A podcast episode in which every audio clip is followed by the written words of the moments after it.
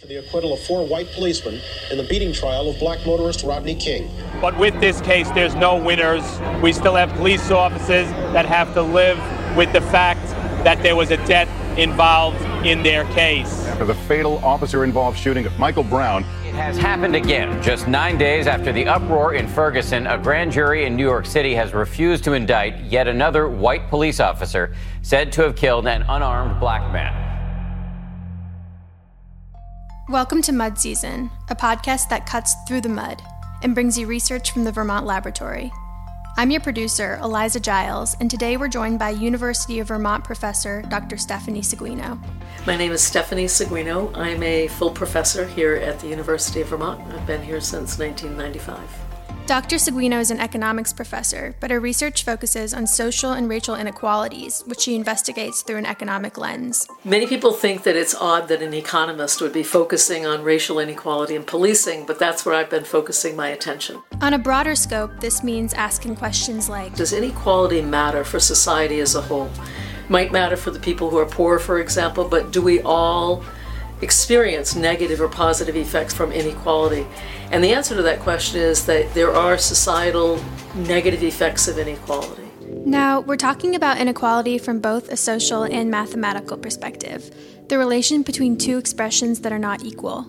The advantage of an economic lens is that it allows us to deconstruct and measure these inequalities, while still considering their significance as social issues. Seguino's research turns structural inequality into quantifiable evidence, something we can chart and graph, and most importantly, something we can quantifiably change. There are many different kinds of inequality there's gender inequality, racial inequality, inter-country inequality uh, class inequality and so forth.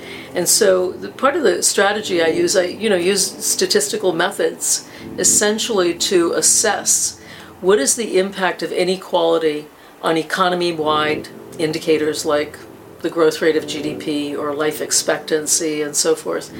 And at the other end, the work that I'm really excited about is that I also look at the impact of macroeconomic policies on intergroup inequality. So, for example, if the Federal Reserve decides to raise interest rates, which it did recently, does that lead to inequality? And some research I've done shows, for example, that it in fact has negative effects, more negative effects on blacks and women than on white workers. So uh, it's really to you know the work i do is really to focus on what's the relationship between our relations at the micro level and how does that affect the economy as a whole some research I've been doing in Vermont has focused on the issue of race and racial inequality. And there's a number of different reasons for that. One of the things that we know is that what happens to people in the judicial system has a profound impact on their opportunity to get a job, to get housing, and so on and so forth. So, for example, a study that was done a few years ago showed that blacks were uh, half as likely to be called back for a job interview than whites who applied for the same job with the same qualifications and so forth. Uh, and if that black person had a criminal record, they had very minimal chances of being called back. I will add that whites with a felony record were more likely to be called back for a job than blacks with no felony record. But it, the reality is that there is mass incarceration in this country that disproportionately affects black and brown people.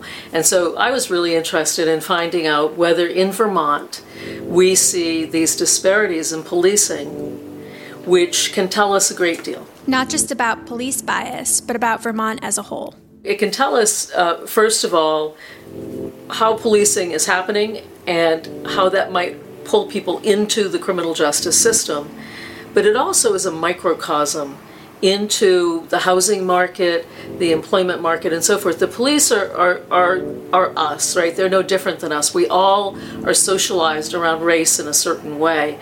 And so it should not be surprising to us that if there are racial disparities in, in policing, we're going to see it in schools, we're going to see it in employment and housing and so forth. So the real issue in Vermont was is Vermont different? Right. There's a sense that Vermont is a very liberal state, that we uh, was one of the first states to abolish slavery, and there's a sense that Vermont does not have these problems. And yet, people of color have, for a number of years, complained about being overstopped, oversearched, uh, and mistreated by the police. So in 2014, police officers became required to record the race of every driver they pull over for data collection. Now, it's important to note that Vermont doesn't ask people to disclose their race on their driver's license, so this data is based off the presumption of an individual's race or ethnicity by police officers. And maybe this sounds strange, but it means that any bias found in the data has to do with the ways officers gauge race and ethnicity based on first impressions and make decisions accordingly. In other words, it gives the dataset a control in identifying instances of implicit bias, making Seguino's case stronger. And we now I now completed a, a study that has roughly a half a million traffic stops. Uh, and it's enabled us to make some statistical inferences about racial disparities in policing. And the data reflected what people of color had been saying for years. So, in the study, what we found is we used seven indicators stop rates, arrest rates, search rates, and so forth. And in all cases, we found that blacks and uh, blacks in particular, in a number of cases, blacks and Hispanics, were likely to have worse outcomes than white drivers and Asian drivers. And I'll give you just one example of how wide this gap is. Black drivers in Rutland are more than six times as likely to be searched by the police as a white driver, and they are less likely to have contraband. So we observe this in the Vermont State Police and the Burlington Police Department and so forth.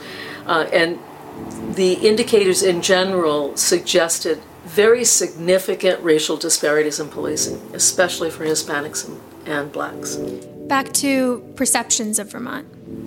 So in Vermont, we tend to think that Vermont is an outlier, that we were the first state to, you know, adopt civil unions and uh, the first state to abolish slavery, and that we have more progressive social policy and so forth. So many people think that racism and racial inequality is not an issue in Vermont. Uh, but the the study shows, in fact, that in a number of our indicators, Vermont actually has worse disparities than many parts of the country that we would tend to think is more racially biased. So, for example, our search rates, uh, if you look at the disparity between black and white search rates, that disparity is significantly greater than in North Carolina or in Missouri or in Illinois, places that we tend to see a lot of racial disparities in a number of videos in terms of policing recently. Uh, and so the real challenge, I think, for Vermonters is to understand that we too have this same social disease of racial stereotyping, and that I want to in particular point a finger at the police as being particularly egregious, but rather I think it's important for us to recognize that they are a bellwether for what's going on in many other in many other aspects of life in Vermont. This past spring, 16 year old Finn Brown took to Facebook Live to talk about how the Burlington Police Department responded to him being aggressively frisked by a U.S. Secret Service agent. Okay. Um, I don't even know where to start with this. Basically, like, my name is Finnessy Brown. Um, I'm a 16 year old student at Burlington High School. I'm a senior. Nobody told me like what was going on. He just pushed me against the vehicle and um, started to frisk me down. Um, I'm 16. Like I didn't know what was going on. I was screaming and I was just like, like you know, you don't understand. Like, and I mentioned that the fact that like he was a white man and like he came up to me and like people of color, like when you're in that situation and you come up to a person of color, like you like it's scary. Like you know what I mean? Like it's very intimidating. And the fact that like he looked me in my eyes and he said, "I don't see race. I don't see your race." Um, the four police officers that responded. The Burlington police chief defending his officers tonight. This comes days after a teenager says he was targeted and frisked. I had mentioned the fact that I was a person of color, and then the police officer responded with, Don't make this about race because it's not about race. You can't tell me what isn't what isn't about race. I've learned a lot in presenting this work throughout the state. And there are a set of responses to these data that are very frequent and I think are very telling. One of the responses is that why should we be concerned because blacks are such a small share of the population and as are Hispanics. And in, in truth, blacks are roughly 1.6% of Vermont's population and Hispanics 0.6%. But here in Burlington, blacks are almost 5% of the population and Hispanics are, are, you know, raise that number. And we have seen that Vermont is changing demographically. So I think it's important to pay attention to this, but I think it's also important to recognize the profoundly negative impact on people's lives of being stopped and searched by the police, the um, humiliation that they feel, the, the, the fear of the police, which impedes the police from doing good policing. If they don't have good relations with the community, it's very difficult for them to develop the community uh, policing that they would like to. That that is really, I think, one of the one of the challenges to this, and, and I think it just requires us to have a bit we have more empathy for our entire population, not simply the dominant group. The other thing that I hear very frequently is that the reason that we have these racial disparities is because of the opioid epidemic, and that it is largely blacks and Hispanics who are bringing in drugs from out of state. The data, however, suggests that that is a stereotype that is not confirmed by the evidence. And the way we know this is that once a driver is searched, an officer is required to record if there's contraband found or not. Some contraband is very trivial, a 16 year old that has cigarettes, for example, or an open container in the car. And in those cases, you know, the driver is likely to get a warning and maybe a ticket. The drug cases, the serious drug cases, are likely to be that the driver will be arrested. And what we found is that there is a huge disparity between the arrest rate of searched white drivers and the arrest rate of searched black drivers. So, for example, I just looked at Burlington's data for this past year, and uh, roughly 15% of white drivers searched were arrested, 0% of black drivers were arrested.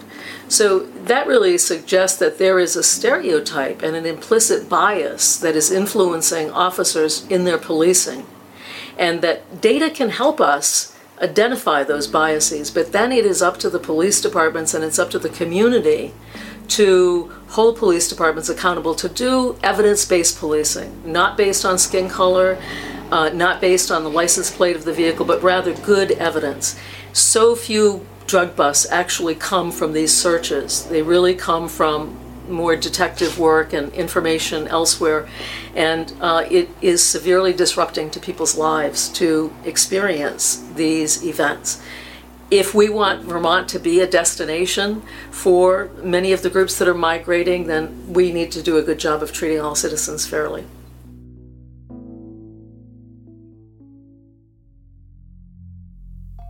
Thank you for listening to Mud Season, presented by the Center for Research on Vermont. This episode included research provided by Dr. Stephanie Seguino, the United States Census Bureau, and the Journal of Vocational Behavior, as well as audio from Saturday Night Live and the Student Political Action and Responsibility Coalition.